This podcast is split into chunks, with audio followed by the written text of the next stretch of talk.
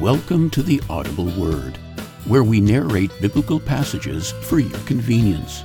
However, we would also like to encourage you to embark on your own journey by reading the Word of God and discovering what God wants to say to you. Well, with that said, let's get started with today's reading found in 1 Corinthians chapter 12 verses 1 to 11.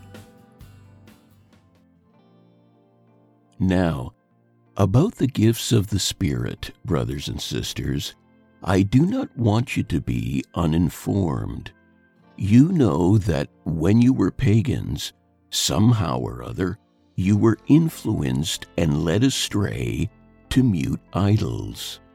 Therefore, I want you to know that no one who is speaking by the Spirit of God says, Jesus be cursed and no one can say Jesus is Lord except by the Holy Spirit. There are different kinds of gifts, but the same Spirit distributes them. There are different kinds of service, but the same Lord. There are different kinds of working, but in all of them and in every one, it is the same God at work.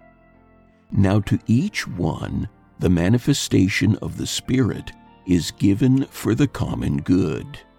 To one, there is given through the Spirit a message of wisdom, to another, a message of knowledge by means of the same Spirit, to another, faith by the same Spirit, to another, gifts of healing by that one Spirit, to another, miraculous powers, to another, prophecy, to another, distinguishing between spirits, to another, speaking in different kinds of tongues, and to still another, the interpretation of tongues.